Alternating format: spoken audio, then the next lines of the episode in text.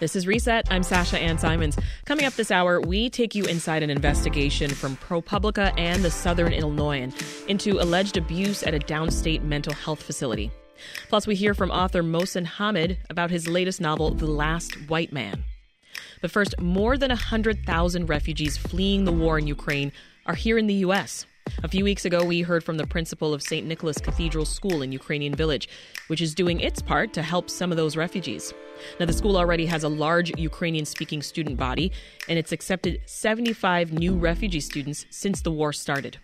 Now that school has started, we did want to hear how things are going for the new students and their teachers and the rest of their community. Joining us now is Anna Cirilli, principal of St. Nicholas Cathedral School. Anna, welcome back. Thank you for having me. Good morning.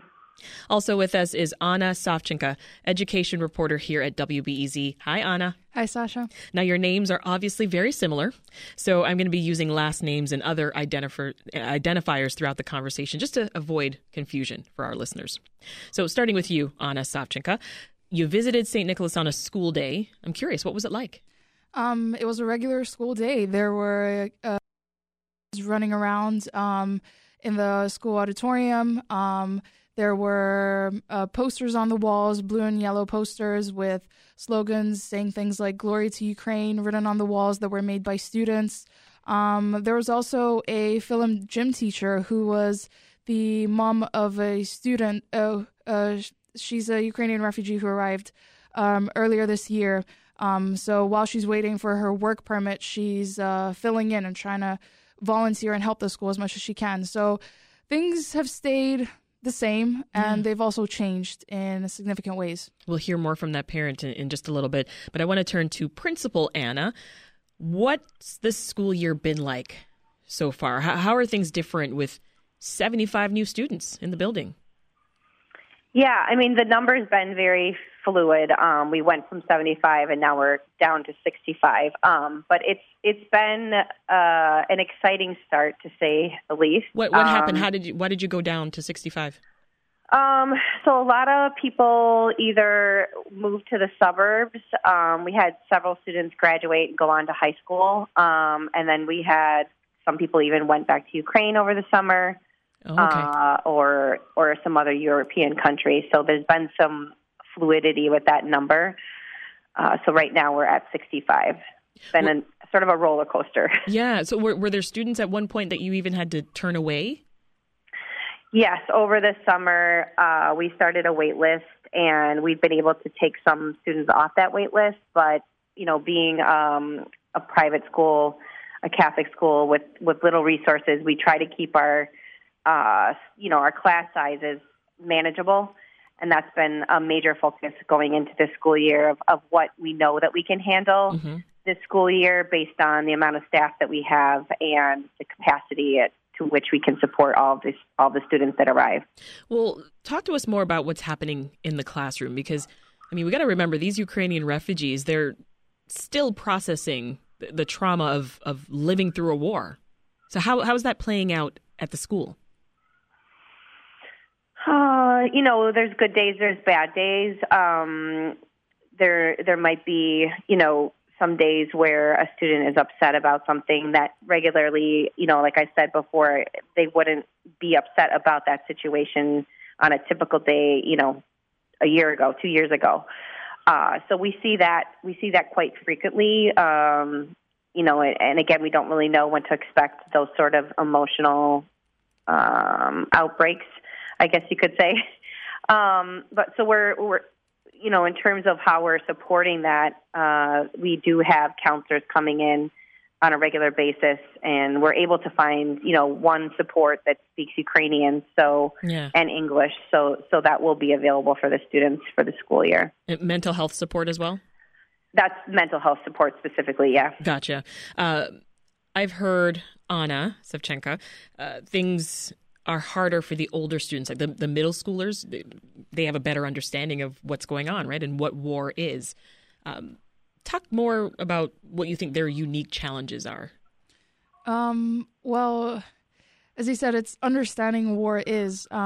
Going back to that refugee mom, For example, she decided not to tell her kid what war is, so not describing it, not showing any images of anything of that sort, because once you say, okay, this is what war is, the kid asks, okay, can I see a tank? Can I see something else? And then you have to go down that rabbit hole, and then that just creates a fear or just more misunderstanding.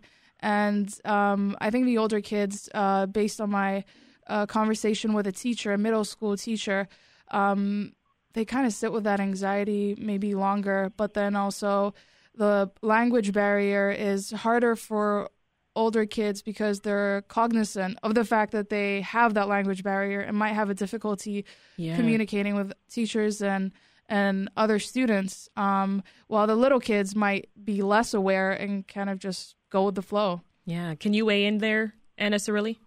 Yeah, definitely. Anya, I think you hit it on the head. We, some ways that we might see that younger students express that anxiety was, for example, there was a kindergarten student who, when he first arrived, was drawing just black pictures, like everything was black, smoky, and then as time went on over the summer and going into this school year, there's pictures with color.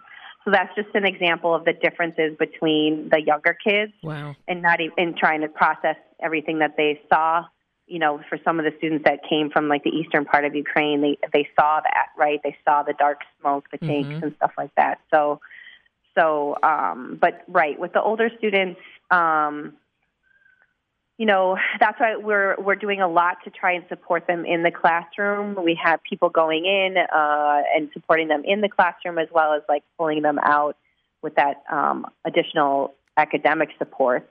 And then with the mental health support, I think that'll be really impactful for their learning and just for their well-being, because they do hold on to that stress and maybe, maybe don't say how they're feeling or they have trouble expressing. Yeah. Right. Understandably. Exactly.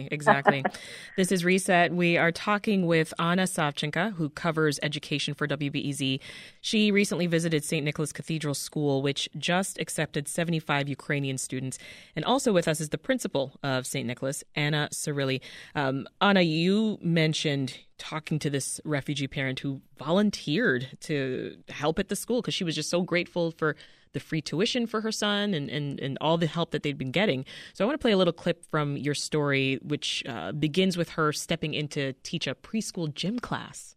My name is Oksana. Today I'm your gym teacher. I speak Ukrainian and English. 5, 4, 3, 2, 1. Okay. In a break between teaching gym classes, Vasilenko said her son had a hard time at the beginning. He had tantrums, nightmares, he didn't eat well. Now, half a year later, he's adjusted to their new home and to the fact that his dad is just an image on a phone screen. She hasn't told Sasha that his dad is on the front lines, clearing mines. Tell us more about Oksana's story. Yeah, so I met Oksana on the day that I was visiting.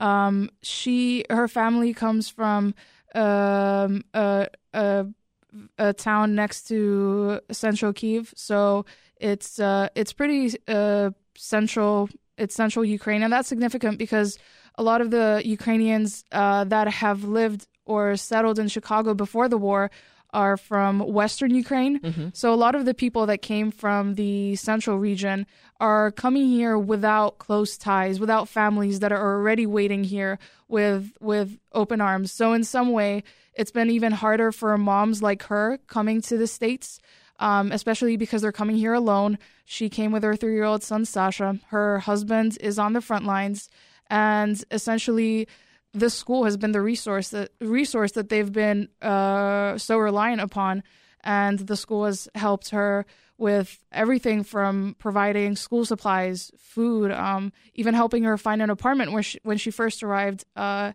in March. But I think something that she mentioned that really stood out to me is that she wants to go back, even though she's here, and half a year later, her son's sort of the negative emotions that he was displaying, they've kind of he settled in now. She still wants to go back. She still wants to return to the life that she used to live in Ukraine. But obviously that can change in any moment because her husband clears mines. That is an incredibly difficult job and just so incredibly difficult to process psychologically for her. For sure. Because every night she calls him to check in to make sure that he's alive. But again, she can't explain this to her kid. Her kid just sees the dad through the phone as an image on a phone screen, and that's his conception of dad. Dad is a picture on a phone. Wow. So... Wow, heartbreaking. Anna Cirilli, it sounds like the school's really just become this hub for parents and for families who are fleeing this war. But bringing in so many students, it's got to be taking a financial toll on St. Nick. So what help does the school need? Yeah, we still need help with the tuition support. I mean, you can multiply, what it costs to educate one student is roughly anywhere from $6,000 to $7,000 per student, right? Multiply that by 65. We've had some generous people come out and support us, but we're not fully there yet, and we can't even. It's impacting the entire community because already we were an inner city Catholic school at roughly 60% low income, so we can't forget about those students. So. We're working as hard as we can to make sure that we're covering the cost as much as possible for the new students that have arrived, but we're not there yet. So, well, how should listeners who are listening now and want to help, how should they get a hold of you? Yeah, the probably the easiest way to get a hold of us is by telephone. Our number is listed, I think, on your site, but it's also 773-384-7243, and when they call, they can explain that they want to support the refugees, and any donation can be allocated specifically for the tuition costs that come with taking in those students. Anna Savchenko, before I let you go, what are you going to be watching for as the school year progresses? I'll be checking in with Principal Cirilli, seeing how the students are doing, both the younger kids and the older kids, continuing to keep tabs on how their trauma is affecting their education and how their just learning is going as they're learning a new language and learning to adjust to life in a completely different country. So those are some changes that we're going to keep tabs on. Anna Savchenko is an education reporter for WBEZ. We've also heard from Anna Cirilli, who's the principal of St. Nicholas Cathedral School in Ukrainian Village. Thank you both.